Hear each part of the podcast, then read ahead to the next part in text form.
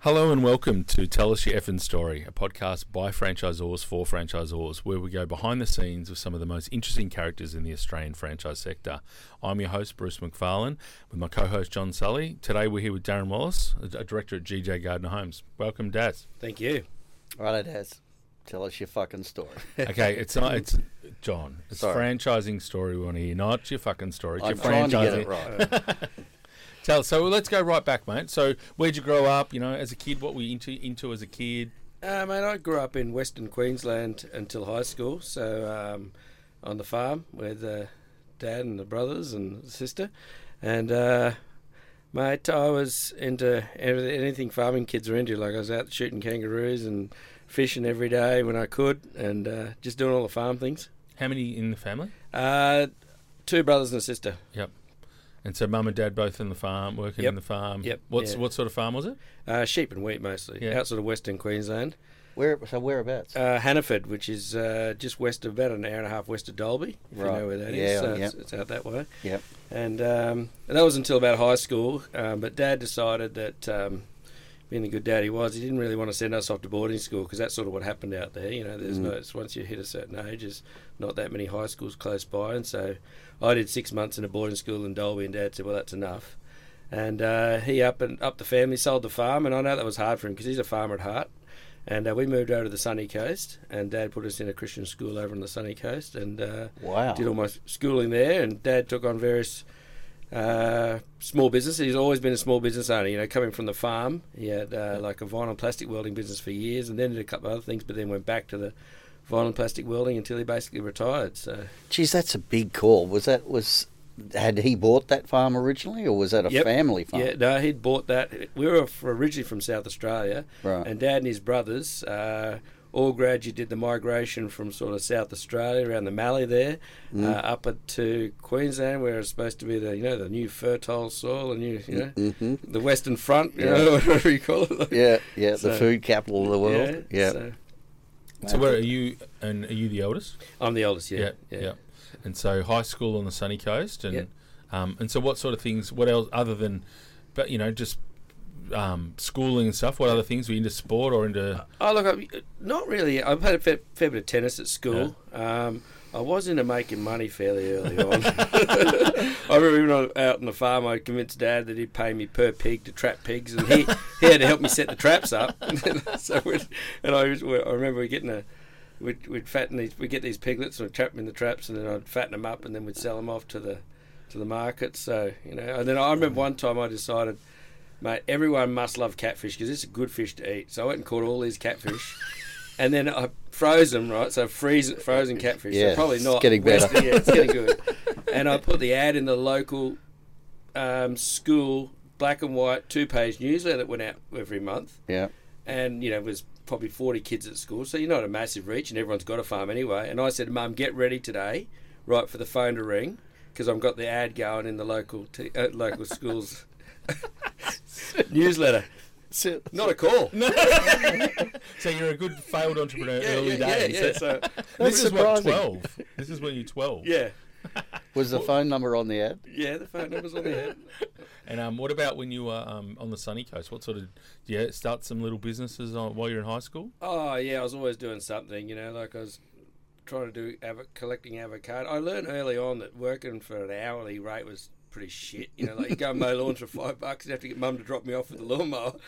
Uh, so I tried to work out. Oh, okay, if I collect avos and put them on the side of the road, or I, um, you know, trap birds illegally or something like that. It Oh. was possible. Like, No. beep. no, I told kidding, you, kidding. winner. But but so where, how old were you then? Did, so that when you moved from from there, Yep. from home, from Dalby, whatever, Yep.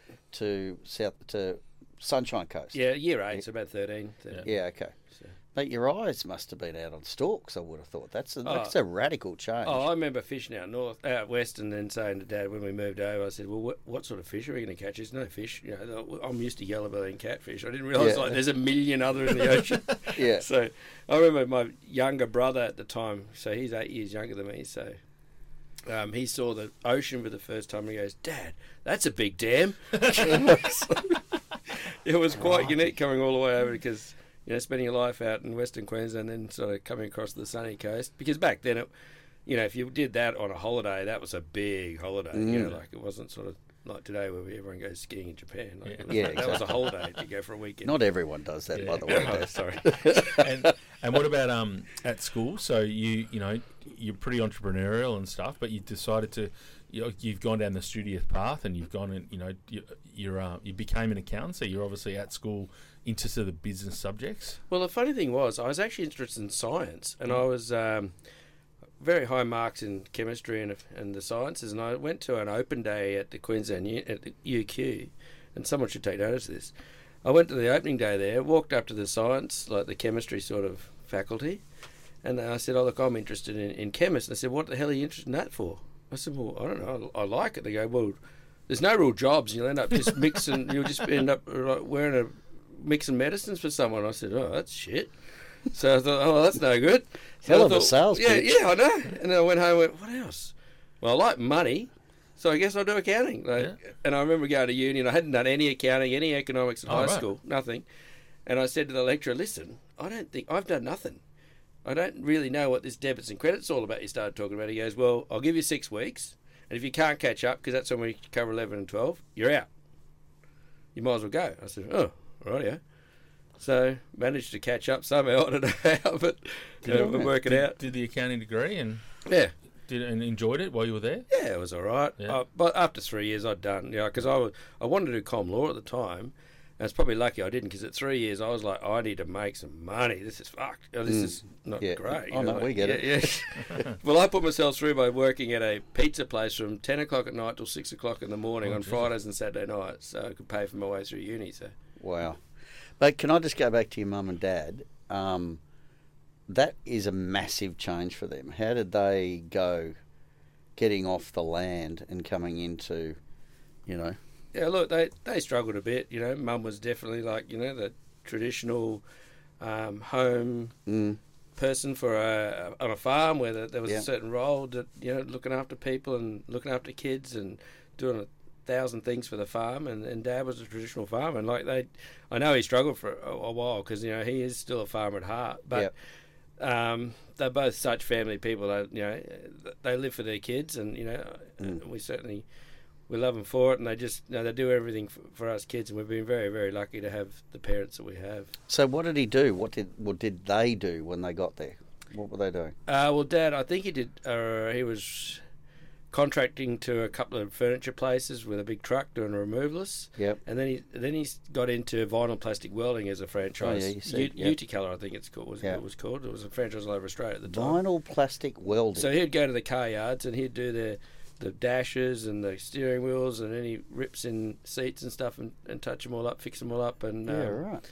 and uh, he ran that for years. And he sold the business then, and then ended up buying it back. I think when the guy was no good, and had it till he retired. So Yep. yeah, And did your mum make mates pretty quickly up there? Because that would have been a pretty important part. yeah, it was different. You know, like uh, farming communities can be different to coastal communities. You know, they, Mm. it's yeah. When we were we were close to our fam, our friends and family out there, Mm. obviously, and um, but look, they were involved in a, in a local church, and I think made made some pretty good friends pretty quickly, which was good. So, but I mean, it was a change. Then you think, you know, they're probably I don't know mid forties or something when they did that. So Yeah. you know, like it's uh, well earlier, sorry, you know, it's a big change. Yeah. Well, so if you were twelve and you're the oldest, Mm. Yeah. Brung, your brother's the younger, so he's Yeah. eight years. Uh, they've got Two brothers. They've got two brothers and a, and a Yeah. sister. Yeah, so. Yeah. Okay. And um, so we'll go on the business side of things now. So you finished your degree. You know, Greg started GJ's in 1983, and then 1994. So 11 years later, you come in in a, an accounting role Yes. into the business. Yeah. So you know, what attracted was that your first like proper accounting role, or did you Oh, done? absolutely. Yeah. yeah. I was. Funny thing was, I was I'd gotten into the habit, you know, of playing golf when I was at uni. You know, Fridays was always golf day, and then I was playing a fair bit of golf, and then I was teaching music on the side for cash, you know, as well as working the pizza place. And then I realised, well, The tax office aren't watching, but yeah, no. so I would like do music in the morning. I thought, oh, I'll just do music in the morning for cash, and I'll play golf in the afternoon. That'll be my week, right? But yeah, That was your that was your career. that was the idea. I thought this could, you know, thinking it Well, what be do you fun. play? What do you play? Yeah. well, music? What, music? were you doing? Oh, I play piano. Yeah, Right. So yeah, I used to play a lot of piano. So anyway, but then I don't know how, but this the uh, GJ rang me up. Uh, the whoever was running the recruitment rang me up and said, "Oh, you've applied. If you, you know, we're interested. We've got your name from the CES or something." I still don't know how my name ever got there. I don't even remember putting my name with anyone. They rang me up and said, "Oh, you know, assistant accountant role." I said, "Oh, better go have a look at that." Actually, because two days prior, I'd signed a contract with uh, one of the other schools to go in and do some contract teaching music with them, um, sort of like a part time role. Um, and I just said yes to them, so I was sort of in a pickle because then I went down to this uh, interview and it seemed to go okay. And I think it was probably because I was pretty relaxed, you know. So you know when someone really wants a job, Mm. they don't get Yeah. the job. I was sort of Yeah. pretty relaxed and yeah, sort of whatever. And then they called me back and they offered me the job. So I went to a good mate of mine. I said, "Shit, I'm in a bit of a pickle here. Like I've said yes to this other mob over here, and I sort of." So he said, "Mate, you know, you've given this this you've spent three years at uni. You've got to give this a crack." So I said, "Yeah, yeah, fair call." So I went to the school and said, "Listen, I'm really sorry, but you know, I explained it. You know, I've studied all this time. This year, I've got a job." And he said, "Yeah." I said, "I'll work for free for two weeks." Mm. And um, well, I'll get there. I'll tell them I can start in two weeks, and I'll do a couple of weeks free for you, just so you get you out of a pickle. Mm. And he said, "Oh yeah, thanks. That's fine. Yeah, no drama." So then I did a couple of weeks for those guys for free, teaching students, and then I um, started with GJ as the assistant accountant. So So how big was GJ's? Like eleven years in. it was the large. I think it was either it was in the top three at one point. I think '93, just before I got there, it was the largest builder in Queensland. Okay. So So just in Queensland. Just at in the time. Queensland, yeah, Yep. Yeah, just in Queensland at the time. Yep. They had six, and it got up to eight regional offices, all owned um, as a corporate sort of Yeah. structure. Yep. Uh, so each office had its manager from sort of Hervey Bay down to the Gold Coast. So So who started it? Some like Greg. Gary. No, yeah, Greg his Gardner, partner. Greg He's Gardner, Still partner. Oh, right, yes, okay, yeah, started got at GJ Gardner Homes. So. And Yeah. and so you've come in in the accounting role, but um, you know, when back in the day, were you involved in IT and you're involved in all different parts of the business, or was it? Well, not really just the not right at the start Yeah. because we had a he had a you know probably sixty staff. You know Okay. between the various offices, there's probably probably ten or a dozen at head office. Um, so I was strictly accounting. You know, like Yep. I was putting together overhead spreadsheets and you know dividing up the bloody overheads amongst the offices that all the managers used to whinge about when I'd allocate who got the you know allocated corporate office overheads. You know Yeah, those sort of things.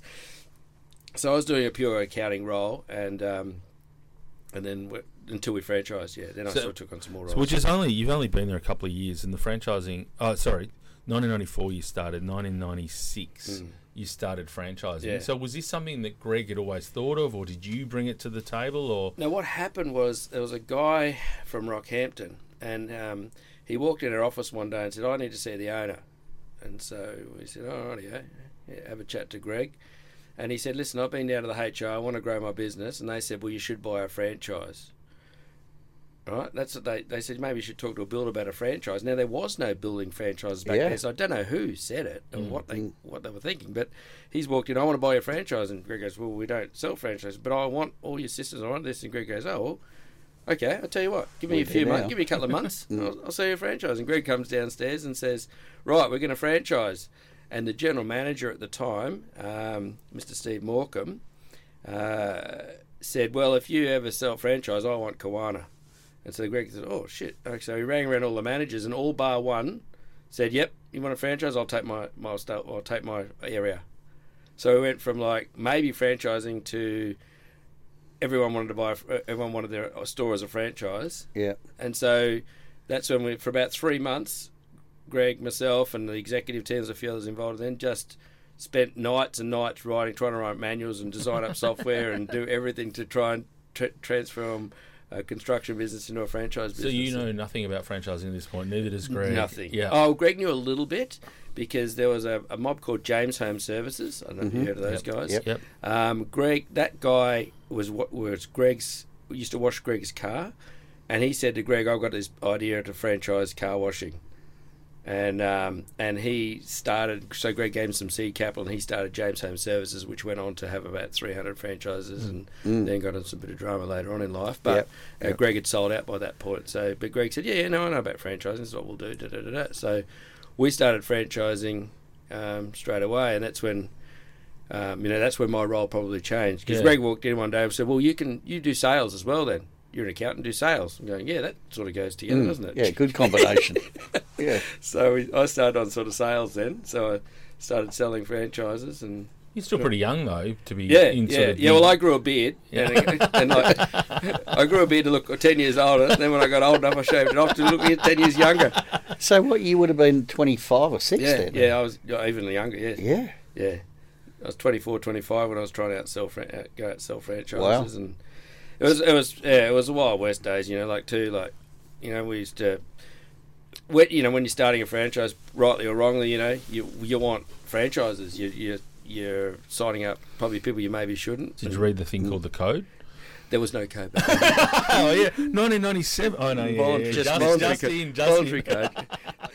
You talk about throwing in the deep end. Greg said to me one time, "Hey, you want to you want a weekend out the, ca- the cast to the casino at the Jupiters?" I said, "Oh shit, yeah." He goes, "Oh, can you just go and um, on your way down, call into that Gold Coast franchise, and um, tell him he's not a franchise anymore, and grab the gear." I went, "Well, shit, how hard can that be? It's a couple of hours, surely." so I went down to Sanctor franchise. He took his gear went to the casino. So, so what sort of systems did you? So that was getting him out. Yeah. So what sort of involved getting them in? You Yeah. know, selecting. Yeah. I imagine you've had a few that didn't quite work out. Yeah, so yeah. how did you sort of pick the good ones from the bad ones in the early days? Oh, look, the early days we did. I, I will admit we used to worry about getting rid of them later. You know, we would sign them up. I would. There was a lot of that, and then you sort of regret it later on. You think, you know, maybe a selection criteria would have been a bit better. You know, so it was. Uh, you know, having said that, you know, like in our game, you know, you've got to be a builder, so you've got to have a builder's license. So back then, you know, there wasn't the same sort of, um, I guess, amount of people that are you know can can own a franchise. You know, you you go to a town and there's probably only fifty people that at best in a regional town they've got the ability to actually buy the franchise. You know, because they've got to have a build you know, a builder builder's license and everything. But you know, I've always said, and I, I do stick by this even now, that you know if you get a, a hundred candidates, you know I can tell you the bottom 20 that just do not sign now and I probably took a couple of those on in the old days but you know do not sign.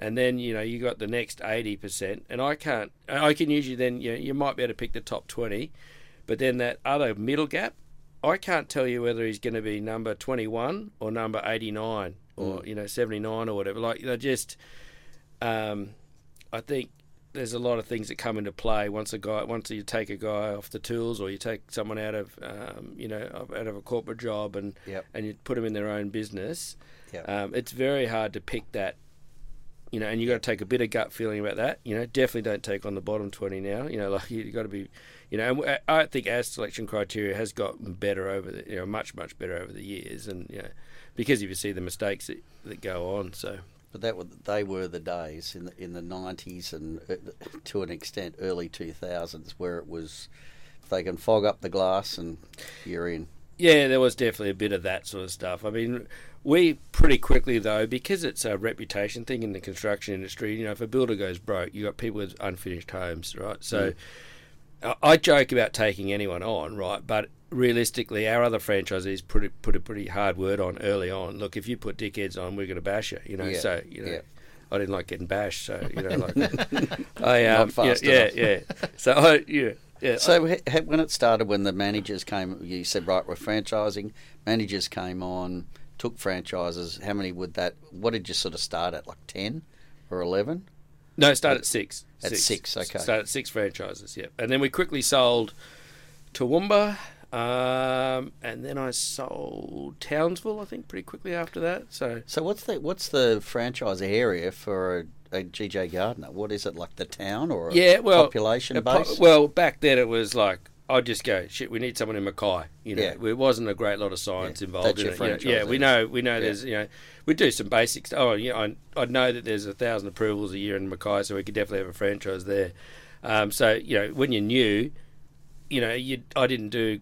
I didn't even know there was such thing as complex mapping. I said to the, one of the girls in the office, "Shit, get me all the approvals for Queensland, and just put it on a map for me." And then I just went and did it. You know, like just started. I'd say, "Hey, okay, I want to target Mackay.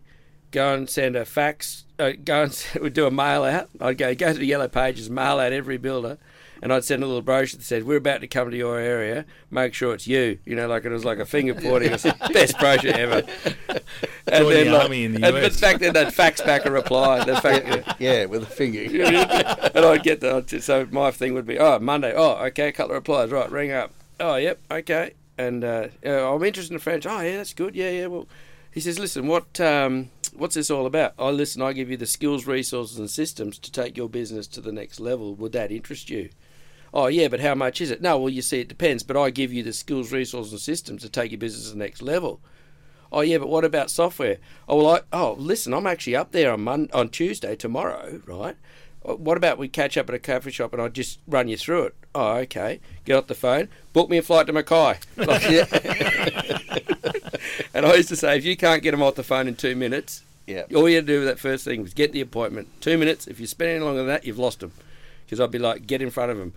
Um, and again, there's a now, and you know, I understand different franchises. I've been around a fair few franchise systems now, where you do get a funnel of leads coming in. But back in those days, you know, when a builder rang up, that was gold. So I would be on a plane and go and see Straight him, away. You know, so So, you know, being a, a franchise building company and a pioneer in that area, you're building. You know, you've got builders that are running their own business. You know, um, you know the conversions. You've you've talked about the sales of the conversions, but the other thing that you had to do was build the brand. So build the GJ's brand as a you know that's one of the primary roles of the franchisor. So how did you go around building the brand in the marketplace? As the as a you know one of Australia's leading builders now. Mm, well, we're pretty lucky in that um, you know GJ's was pretty well known, being you know, got up to being the number one builder at one point in Queensland. So it was a very was only southeast Queensland, so it was very well known in southeast Queensland.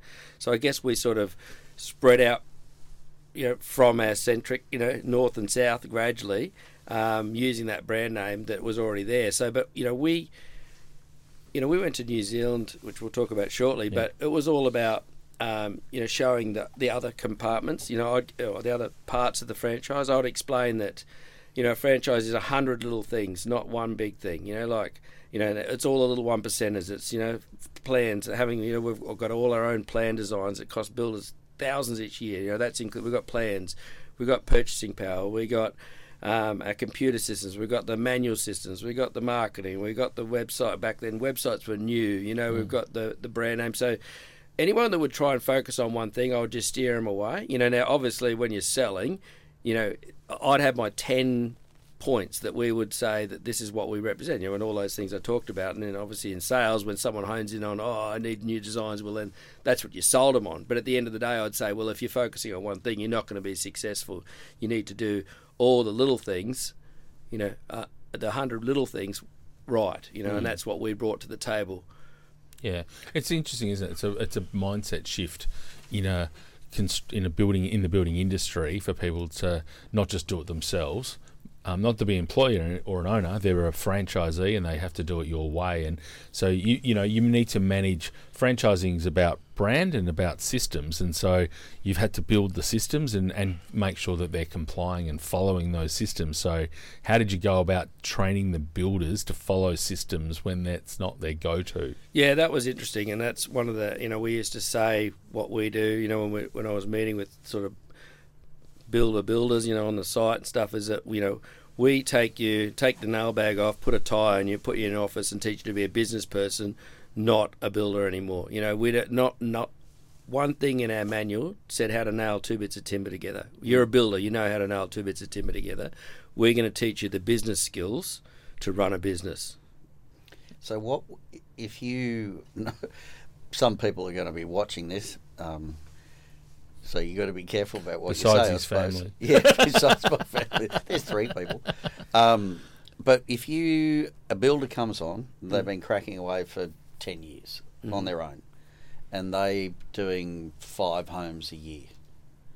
What would joining your group make, take them to? You know, what sort of growth would you expect? Well, obviously, uh, what do you put caveats on this that this is not a breaching any Exactly. HMRC bloody rules or something. But you know, I would say that you know, if you're doing five, five homes a year, I'd want to take you to twenty or thirty homes. Yeah. And if you're doing twenty homes, I'd want to take you to fifty homes. So, you know, if you're at a five home level, there's a reason why you're at five homes because there's builders out there in your area doing a hundred, right? So there's a reason why you're doing five, or a reason why you're not doing a hundred. So my job or our job is to get in there and find out what's missing in your business to take you to that next level. Yeah. Yeah.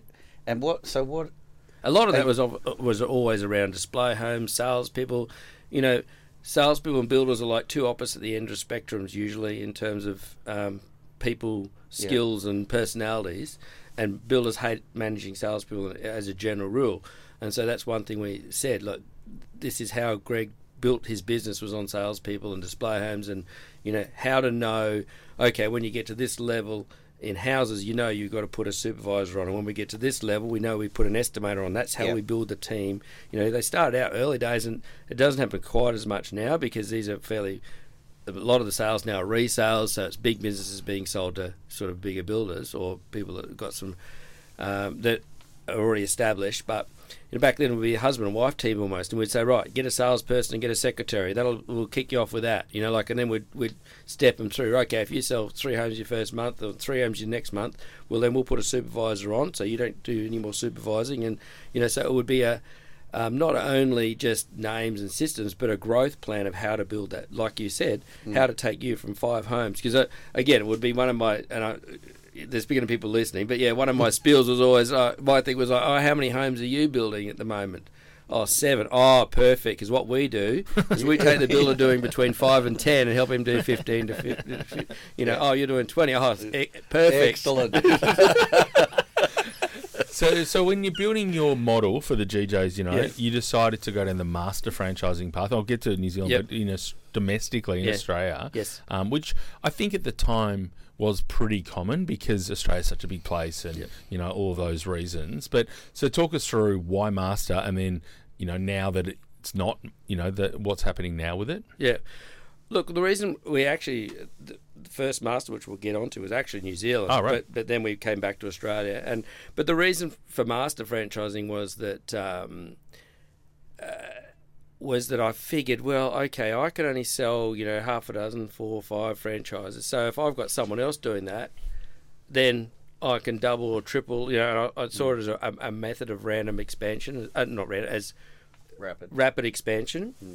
Um, and also back then, when we did set up those masters, you know, there was a lot of time intensive, you know, of being on site with the guys. Like, you know, I remember the day when we used to set our system up, and you used to have to go in there for three days with CDs and things, to, you know, and computers to set up their local computer thing. And you get the local computer guy in, and you know, it was very, very um, intensive on the on the ground at those particular offices, uh, at each individual Yep. franchise. So it was important to have that local, and still is important to have that obviously local. So just before we get into New Zealand, because this is the fourth time we mention it, so it better be a fucking good, Good story, I know. Um, You've but- built it up. yeah, exactly. but um, where? if, do you do you consider is GJ Gardner Homes a volume builder or a large independent sort of boutique builder? Like, do they? Do I come to you with my design, or do you have a a suite of standard designs? Do you know what I'm getting at? I'm Yep, sort of yep. trying to Well, both. I mean, we originally viewed ourselves just as a volume builder, right? And we were trying to drive down costs, which we still do, obviously. But we we now, you know, we say we give a you know a quality product for a value price. You know, Right. like, um, and we have both. We have a heap of our standard plans, and a lot of those are you know quite cost effective to build. But then we do anything um, because most of our homes now are second, third, fourth home buyers. You know, because we've been around, I think, Yeah, for right. so long.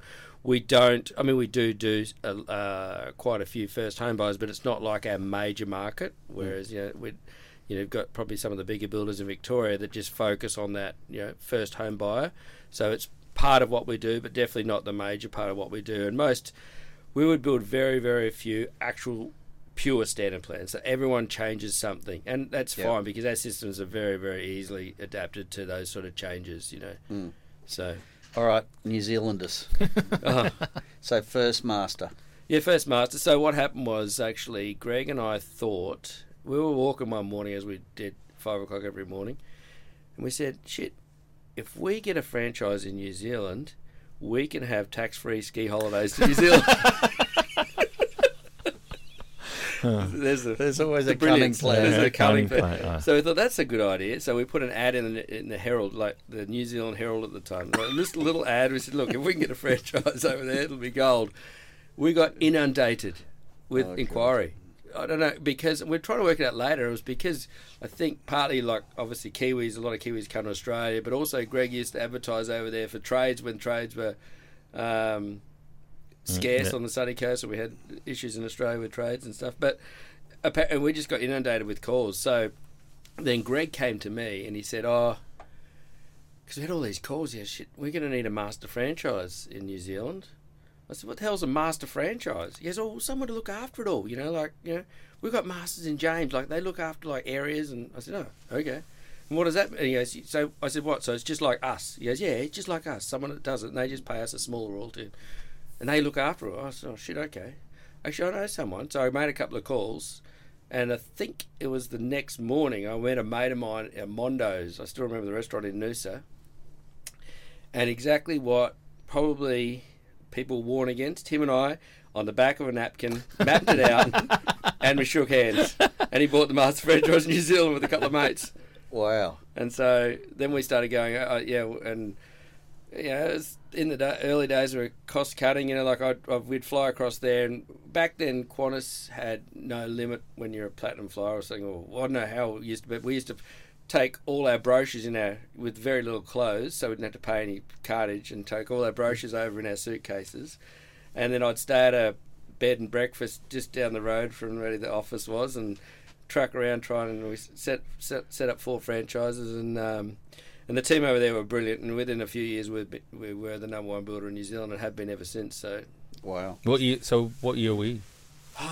ninety I think the first franchisee was like 1997 Oh, so really early Really days. early, early days, yeah, it So was you're quite- 96. You're franchised in Australia. well I think yeah we end of 95 yeah, Yeah. 96 yeah so Okay, and then so then you've got masters in New Zealand. You got um you've got masters in Australian. well that's where we came back and said Yeah. right well let's duplicate this uh, you know let's do what we're doing in New Zealand so then we went to uh, New South Wales Victoria and started setting up master franchises in, in our states in, in Australia. So when did you get involved in the business financially?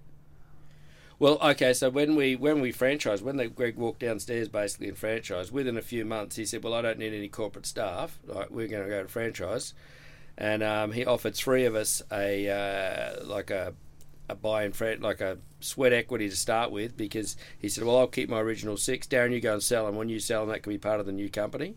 So um, I bought in via sweat equity at th those first initial couple of franchises, um, and then over the years, we Greg and I bought out the other two partners. So and you Yeah, became CEO 2000, I became so- CEO of the group. So you the still group, yeah. yeah. So I you was still young. only oh, yeah knew nothing. 30. Yeah. 26. twen- oh, 28, 28. 28. Yeah. So the um and then so the next big thing is the US. Like so, not many Australian systems. Lots have looked at it. Yeah. Not many Australian sys- franchise systems have, you know, gone to the home of franchising Mm. and actually succeeded and got a footprint over there. Yeah. So tell us about the you know going to the America story and how did you um t- take the business over there? Yeah, well, look, um, Greg had always taught me that you know the hardest step is always like making the decision and getting on the plane. So we just decided that well, we had a we had a, a, a go at it in 2002. Him and I went over to do a recce for a, for a, a few couple of weeks and have a look around, see where where it might be good because we'd always said like you know it's ten times the market of Australia. Mm. If we can get like a fraction of the of the market, then it's it's obviously really good.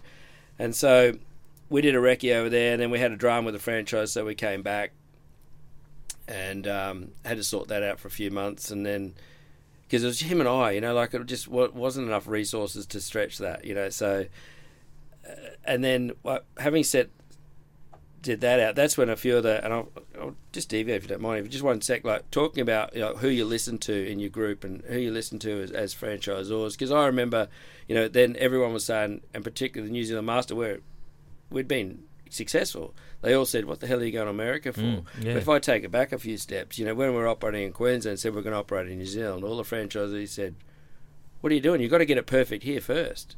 You know, now look, uh, don't get me wrong, you've got to have a strong base to go overseas because it's going to cash flow, it's going to cost you money. Mm. But you know that you don't have to wait until everything's perfect. You got to wait until you've got the assets and the resources to do it. But then, you know, they're like, you haven't got everything perfect here. You can't set up in New Zealand. Of course, we set up in New Zealand, huge success. And then the funny thing is, it was then the master franchises that said the same, or had the same sort of comments about, oh, when we want to go to America, it was like, well, what are you doing going over there? So you know, you haven't got everything perfect here. You know, like there's still more work to be done. I said, oh, look, I know that. You know, so um, it's careful. You know, obviously you've got to listen to advisors and, and people that you respect, but you know, just be careful that you know you don't listen to all the naysayers as well. And, It's and- pretty easy to to not do things. Yeah, so yeah. To, to actually be entrepreneurial, you know, you're a, you've got you're you're the finance guy, so you, you've got a pretty good understanding of the numbers for Mm. The business. You're not, um, so you've gone. So, So you yeah, so checked it two- out. Yeah, so 2006 um, was like, okay, I'm doing it this time, and I said to Greg, listen, um, I need a bit of a hand because he'd sort of you know sort of retired when I got, became CEO. Oh, right, pretty okay. much. You know, he's built a boat and stuff, and so he said, oh yeah. I said, look, can you come back and give us a hand for a couple of years? Because we're going to go to America, and might need some, you know, we need a couple of resources and get some things going, and we'll have to sell the Queensland Master because we were running that still as a as a, Company fr- owned, sort of, company. Yeah. uh, uh, we were effectively the master franchise of Queensland because I said if I'm going to live in America, you know, we can't be. But let's go back to that decision. Mm. So you've got how many kids at this stage?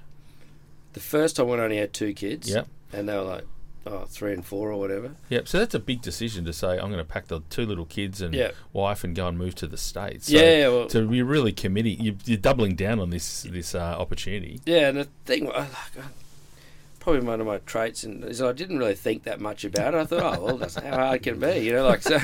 I just sort of lobbed in there on a plane with a suitcase and a mate that I'd sort of, or no, it wasn't even a mate. He was like a friend of a friend who was helping out with the master. And he was um, said, "I'll pick you up at the airport." Never met him before, so he picked me up and he goes, "Oh, by the way, What do you look like? we, we've got there's a franchise uh, a business convention in Anaheim this weekend, so we'll just go there first. Oh, okay. He goes, yeah, I bought a hotel, so I've dropped the. We just flown from Australia, so the kids and the wife were at the hotel. Next day, I'm at this business expo. It was a total failure. It was just rubbish. One of those rubbish ones. It was no good anyway. But then, so anyway, I went down to. Then we. Got, I don't even know. How, remember how I got that apartment, but I got an apartment down in um, La Jolla there in California.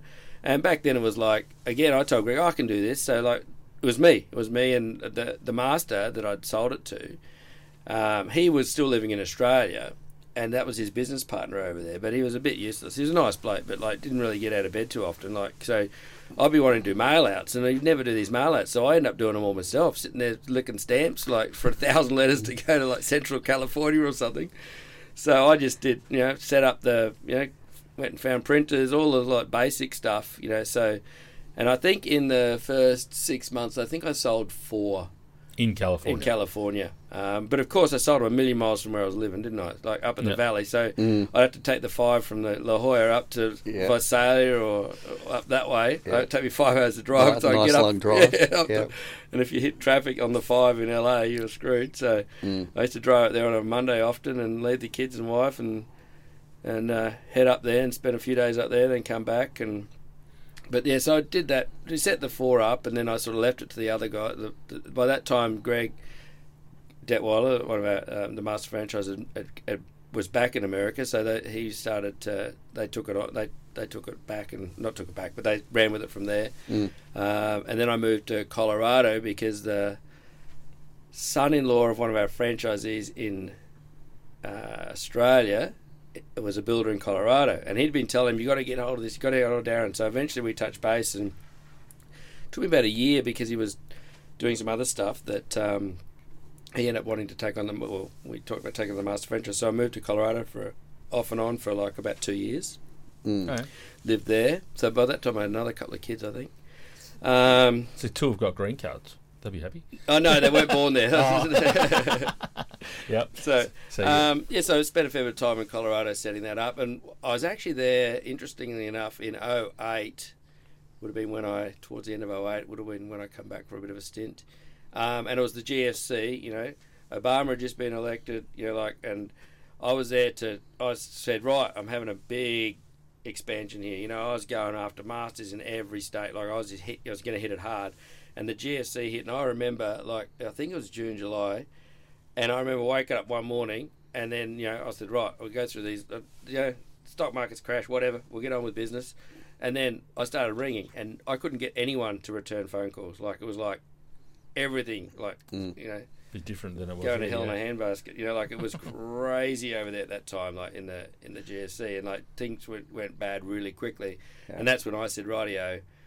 I rang Greg. I said, "I don't think there's going to be too much expansion, but I'm going to just stay here to support the team because they, you know, I can see they're going to be hurting pretty pretty bad pretty quick." So I stayed on just to support the team there for a few. For How many while. how many states were you in?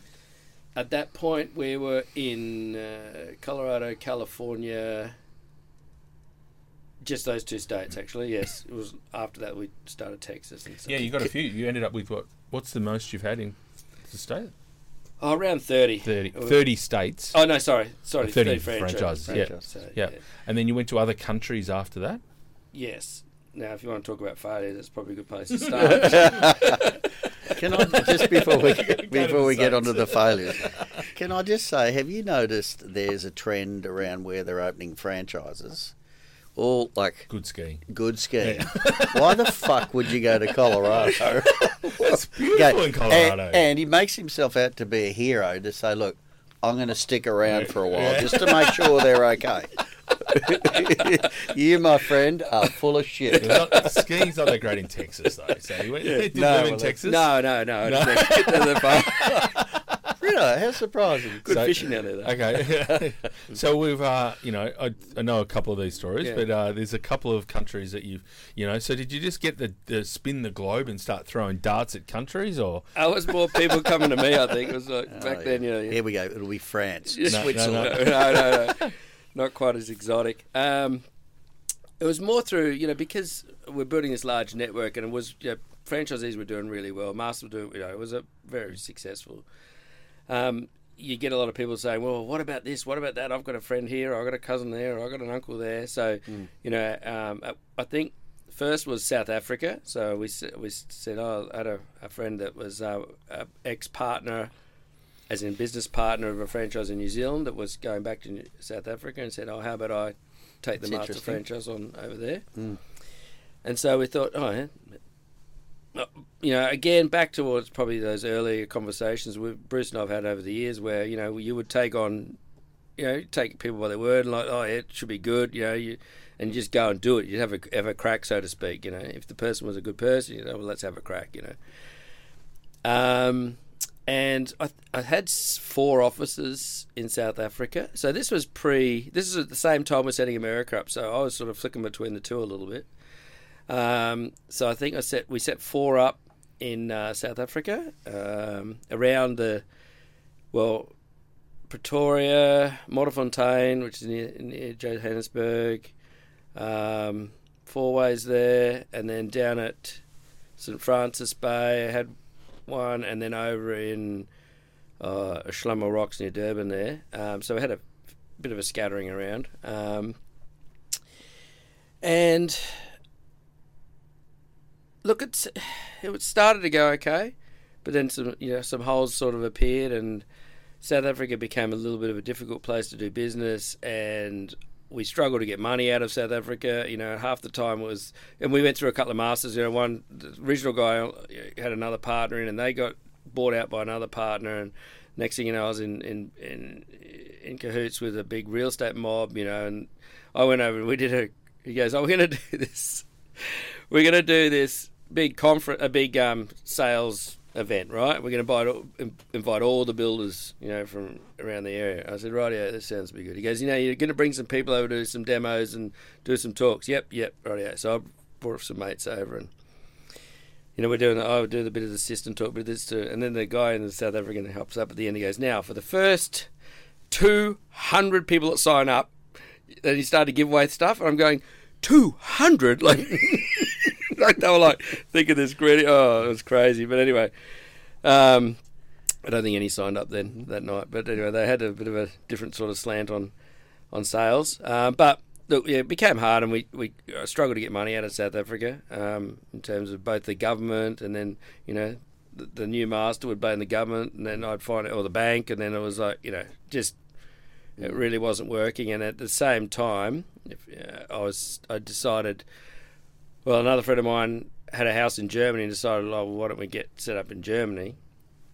And says, oh, sounds fine, good idea. And I mistakenly took some money off of family and friends to set that up, so I'll, I'll fund the master, and so I got some family and friends to put some money in. Not a not fantastic idea. No. Any, um, anyway, so started set up in Germany, but then that was really hard too because I was I had to go over and do the sales, right? And so I would go over and I'd have an interpreter. Now, have you tried to do jokes to a German? I can say this because my wife's German. Okay? N- it sometimes doesn't really work. And the other thing is, when it's through an interpreter, Yeah. it's zero chance Yeah. of these jokes working. Put so I'm more going. emphasis yeah, on the word. So you're not that funny anymore. no, no, I, and I've, I've got all my jokes down pat. You know, when I read through that presentation, Ba-dum-bum. yeah, Yeah. I'm waiting for the ka-ching, like just nothing. And like, but anyway, we sold a franchise to a uh, a bricklayer over there, but he didn't speak any English, so we had to have an interpreter when we tried to train him, and that didn't really work either. And then.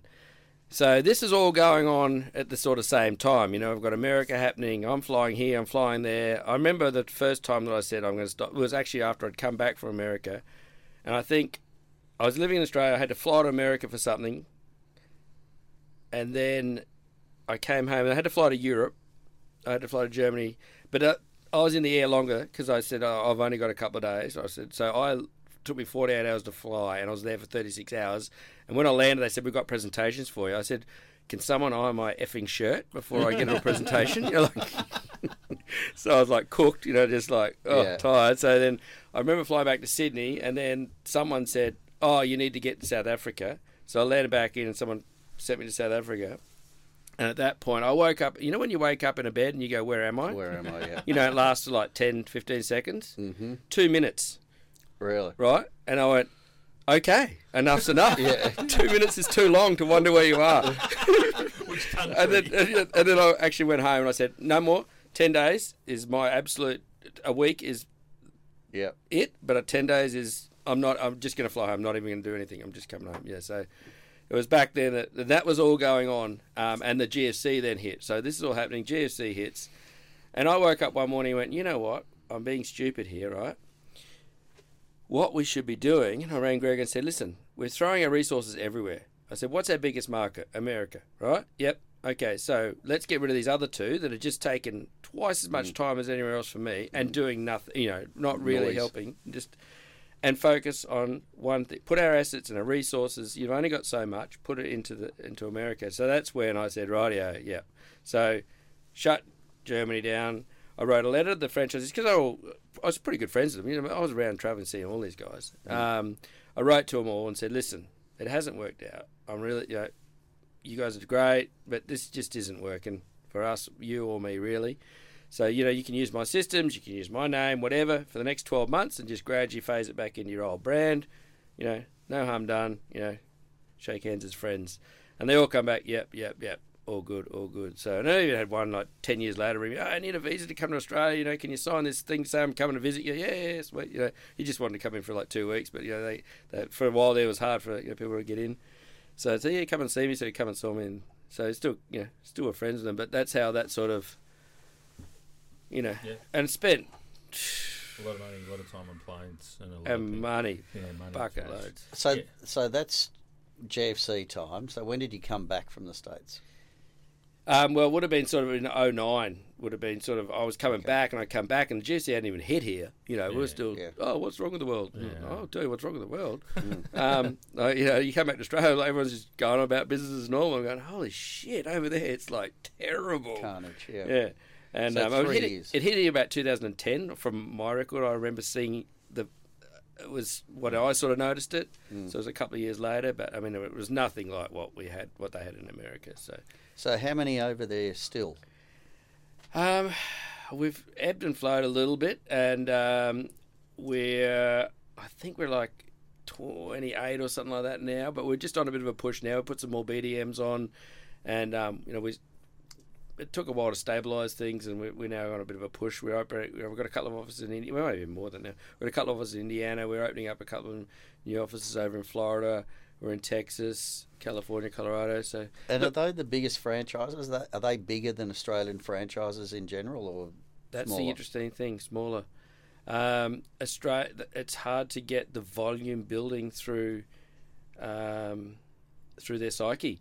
You know, they've got this sort of you know over there. You've got the big big builders, and then you've got the the smaller Five homes a year, yeah. and that middle ground is not massive over there, and so we're trying to sit in that middle ground, and it's hard to get people's mind around it. You know, they oh we can't compete with the big guys, so we'll just do, you know, really? that, yeah. So we- Surprising. that- I thought it'd be saturated around the, at all levels. Um, look, there is, but they're all corporates. There's not. There's only one other franchise builder over there, and that's what we thought. Well, how how is it not like a heap of franchises over here? Because it's the land of franchising, so to speak. So But Yep. did did the growth translate over there as well? If if taking our five man example to take him to 15, 20, did it? Did, no, look, you take them. If you took two or three to twelve, they'd be happy. You know, that they, Yeah. Okay. you know, and um, you know, we, we've got some guys that do thirty or forty, so it can be done. But it's just, Still good growth. I think it's them. psyche. But yeah, look, you know, and it's a long way to go. We're still, you know, we're we're still relatively new over there. You know, like it sounds like we've been there a while, but it's still relatively new, and we're still putting in the hard yards, and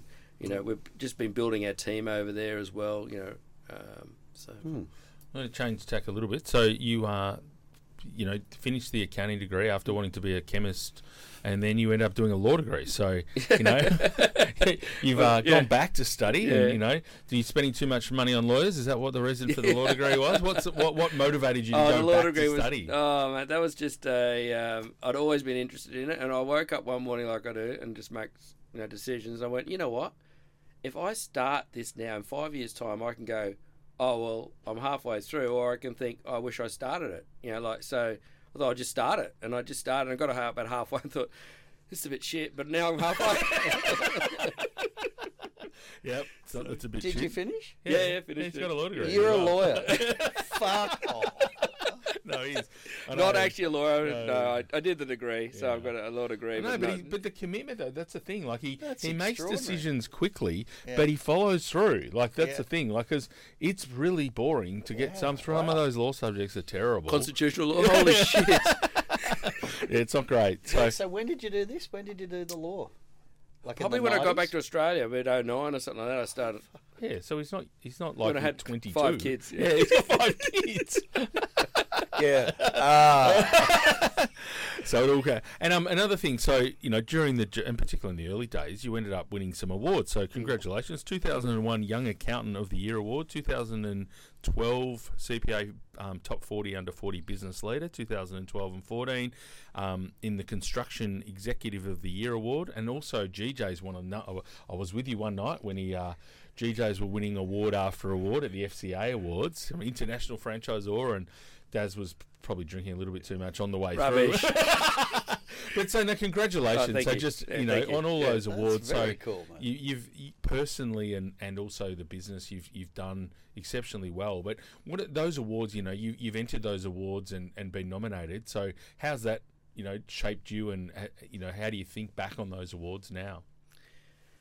I'd sort of forgotten about them, but to be honest, I just don't really. Yeah, I don't think about them too much. But like, um, I think back in the back then, I think the one that sort of was important was I got um, was when it was a young CPA of the year. I think was early on when I was uh, early on as CEO um, with Gregor. I may not have even been CEO. Was, I don't know what year it was. I'm not sure. But anyway, I do remember um, the toughest of you know builders and one of our franchisees. It was a real. It was it, top bloke, but he was a pretty tough nut to crack, and you had to do a lot to you know for him to recognise anything. He came up and shook my hand. and He goes, I, "I read it in the paper.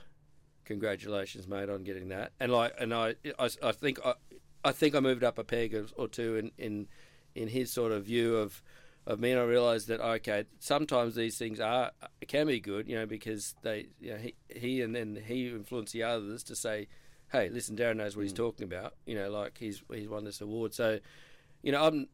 It sounds like I'm entering all awards, but I, I was never No, been no. big on really awards. But I just someone would nominate me, and I would just I, I think a- it's been a good thing. Like it's, Yeah. I know for the brand in GJ's, you know, in the franchising sector, which is you're a building company, so you know, different from a lot of the franchising, but you, you're recognised as such a successful business. Um, across the, by getting those awards. The other thing that you did is during this time is you know went into other businesses, so both in the building and construction industry with your brother in Smith and Sons. You've got Total Fit Outs. You've got Goodbean, which is into hospo. You know, you I know you've invested in fitness. Hatch, no, more recently technology. So you've got an, that entrepreneurial sense, and you know prepared to give things a crack. So tell us a little bit about your other investments. Yeah, I think you know when you've rattle those off, that that's the part that really uh, gets me invigorated and, and excited. Is you know those early days. You know when you can you know make a difference and just see the, the the growth is exponential in those early days and it's just fun to be part of a team that's building something and do it. and I really I really enjoy it that's why you, you see I've, I've done quite a few of those sort of sort of things so the first probably one we had a crack at was Smith and Sons, and that's because Greg and I had been talking about it for a while. That you know, there's no major brand. No, you know, if you think about a new home builder, everyone can rattle off four or five major home builders. If you talk about uh, renovations and extensions or something, no one you no, it's just the local builder. Yep. So that's why that sort of come about, and it was it was around that time then that I started to, you know, I had a good team at corporate office, which is obviously important, um, and I started to release a, a, little bit of my time to do some of these other, see, these other ventures. So, um, yeah, like it, it's it's invigorating. It's just exciting to be a, to, to, be a part of those, and and um, you know over the years just sort of helped other businesses to to franchise. You know, like I, I, I used to try and get involved in everything, but I've realised that you know like if it's you know probably my forte is obviously franchising and or construction. So if it's in those sort of and if it's in both of those, well even better. Um, where I, get, I, see most of my interest. You know, I'm involved in a couple of angel groups as well, um, and as you mentioned before, Hatch is you know exciting, exciting new venture that I'm really pleased to be a part of too. So to just drinking coffee rather oh, than sorry. running coffee shops. Yeah, yeah, yeah. yes, yes. Yeah, that, that, was good. Um, and you know, I know you've only touched on it once or twice, but you're probably more. You know, I used to go up to the Sunshine Coast and um, work out of Darren's office, and I thought, you know, there'd be building staff. You know, they had all, all, these different building companies. It was just fish. It was all about fishing. so there was all about there was fishing rods, there was pictures of fish, there was boats, there was everything like that. So you're probably your true passion besides skiing is fishing. Like, so, yeah. Tell, yeah. so tell us about the story of how you got your own fishing show. Okay, yeah, so I, yeah, I've, I've, been fishing for most of my life, just as a kid, and just grew up catching fish and having fun. And um, I used to, I ended up going on, uh, you know, as as we started to do well, I used to go on some extended fishing trips, you know, a couple of times a year, and and um, then it was for my, uh, I'm going to show my age here, my 40th birthday. Uh, one of my mates was um, was involved in production of TV shows and stuff, and uh, for my 40th, he got my a couple of my kids, and he got a heap of old video footage of just rubbish and fit, uh, that we'd done. You know, I can just picture just stuff randomly from fishing trips, and he put together a show that said, you know, got a fish with Daz. It was called to start with. You know, like and it was a half hour show that he put together on a DVD, and that was my, that was. Um, his present to me for my 40th. I went, that's so cool. I said, next fishing trip, you're coming to film.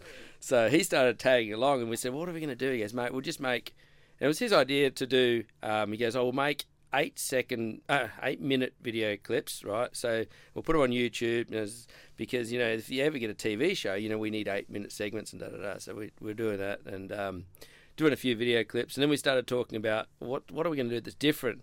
And someone come up with the sort of the project style sort of fishing show where we just sit behind a desk, we go away fishing, we come back and we talk because every all other fishing shows are sort of you know on site. Out there. So we never used to do any talking on site, or very very little. We'd we'd go fishing, come back, and we'd sit behind this desk, and there was a big stainless steel GT Trevally, giant Trevally that I'd bought again on an impulse at some point. Someone made it for me.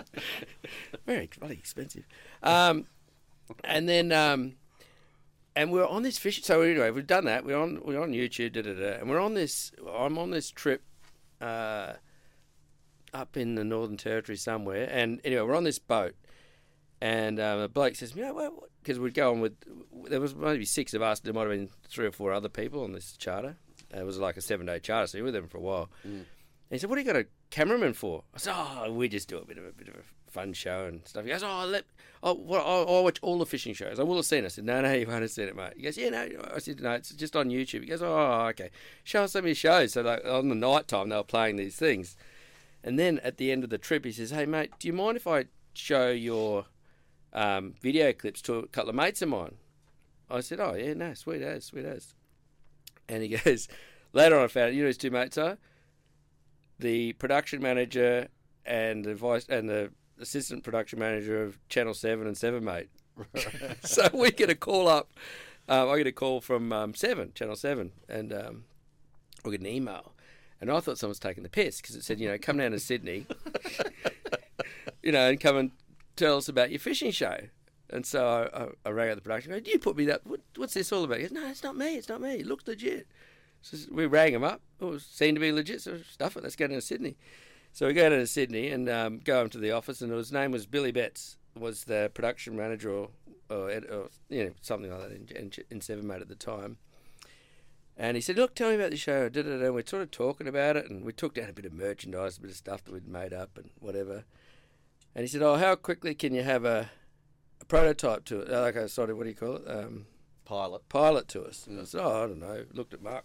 He goes, "Oh, a couple of weeks, right? Yeah." And um, we're sort of talking around in circles, and I'm I'm not used to that. And I said, "I said, dude, look, I, I've never done any of this before, so I don't." You know, I'm just. don't take me the wrong way. I'm just but if talent, we, baby. If, if we're going to do something, uh, to, what are we going to do to sort of talk about where we go from here? And he goes, "Well, how quickly can you have like a series?" I said, "Oh, I don't know." Looked at Mark, and he goes, "He goes, yeah, well, look, the boss said we need another fishing show, so yeah, you guys want to prepare? You're on." we walked downstairs and we looked at. Did we just sign with Channel Seven? So now you're a media superstar. Oh my god! Got your own fishing show. So, So Yeah. how many have you done now? Uh, we've done five seasons of Aired on Seven Mate, and they sort of rerun it all the time. And I, we're halfway through. Uh, and both your brothers? Yep, my two brothers and myself. So Yeah. occasionally we get guests on. So you know, uh, it's a bit of fun. It's just it's just a lot of fun, and we're different because, well, we hope we're different because we just when we go away fishing, we're not doing it for the camera because we.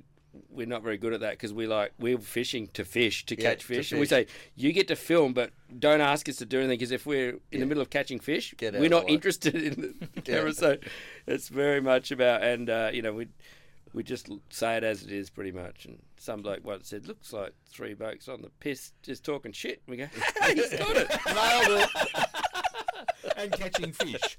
Talking shit, catching fish, and drinking That was beer. the business it's beautiful. plan. So, Oh, well, but that's fun. no, we're going to wrap up in a sec. So if you've got any uh, last questions before I. Yeah, But look, I, I, you're a, you're a bit of an enigma, really, aren't you? Because you're, I mean, you're just a knockabout bloke, accountant, lawyer, talent. Fishing talent. I tell my kids that they said, "Dad, you're not even a D-lister." I said. Because I said because I talked about A-listers the other night. I said, "Oh, what about the B's and C's?" I said, "Surely, like a couple of blokes on a fishing show." And they go, "Dad, there's no number for you." D for delusional.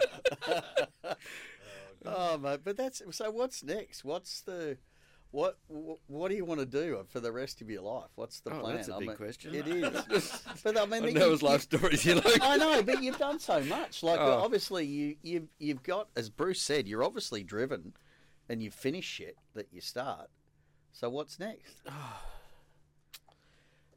Well, I, uh, honestly, I think I'm looking at these, you know, some of the more of these startups and getting involved in an earlier stage on a few things. I mean, I, I said, uh, I mean, I, re- I, I was supposed to retire. Like I, uh, I handed the CEO role, as you might, as you know, GJ Gardner Homes to to Greg's son Trent Gardner.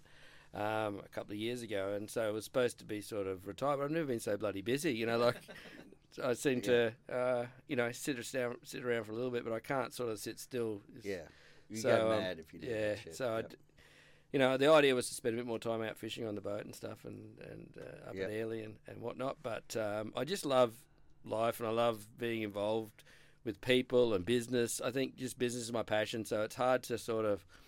I go, oh, I got to stop saying yes to stuff because, like, but you know, I just I see an opportunity. I just see, I guess, opportunity. I see you know potential in people, Mm. and when you see that, you go, oh shit. Oh, fuck, okay, I'll give him a Yeah. hand, you know. And yeah, I just want to be involved somehow, and and but I probably lose my patience is probably thinner now as I get bloody older. So you know, I don't put up with shit anymore, and like I probably Yeah. get a bit short tempered occasionally. But you know, I just love it, you know, like and um, but I'm probably over the mundane, like you know, like I don't do quite as much as well now with the the mundane things, but it's put it more about okay, how can I help energize this person? How can I give them some ideas? But you know, to be perfectly honest, not do the hard, hard work because I've done that for like you know, done my eighty-hour weeks. You know, Yeah.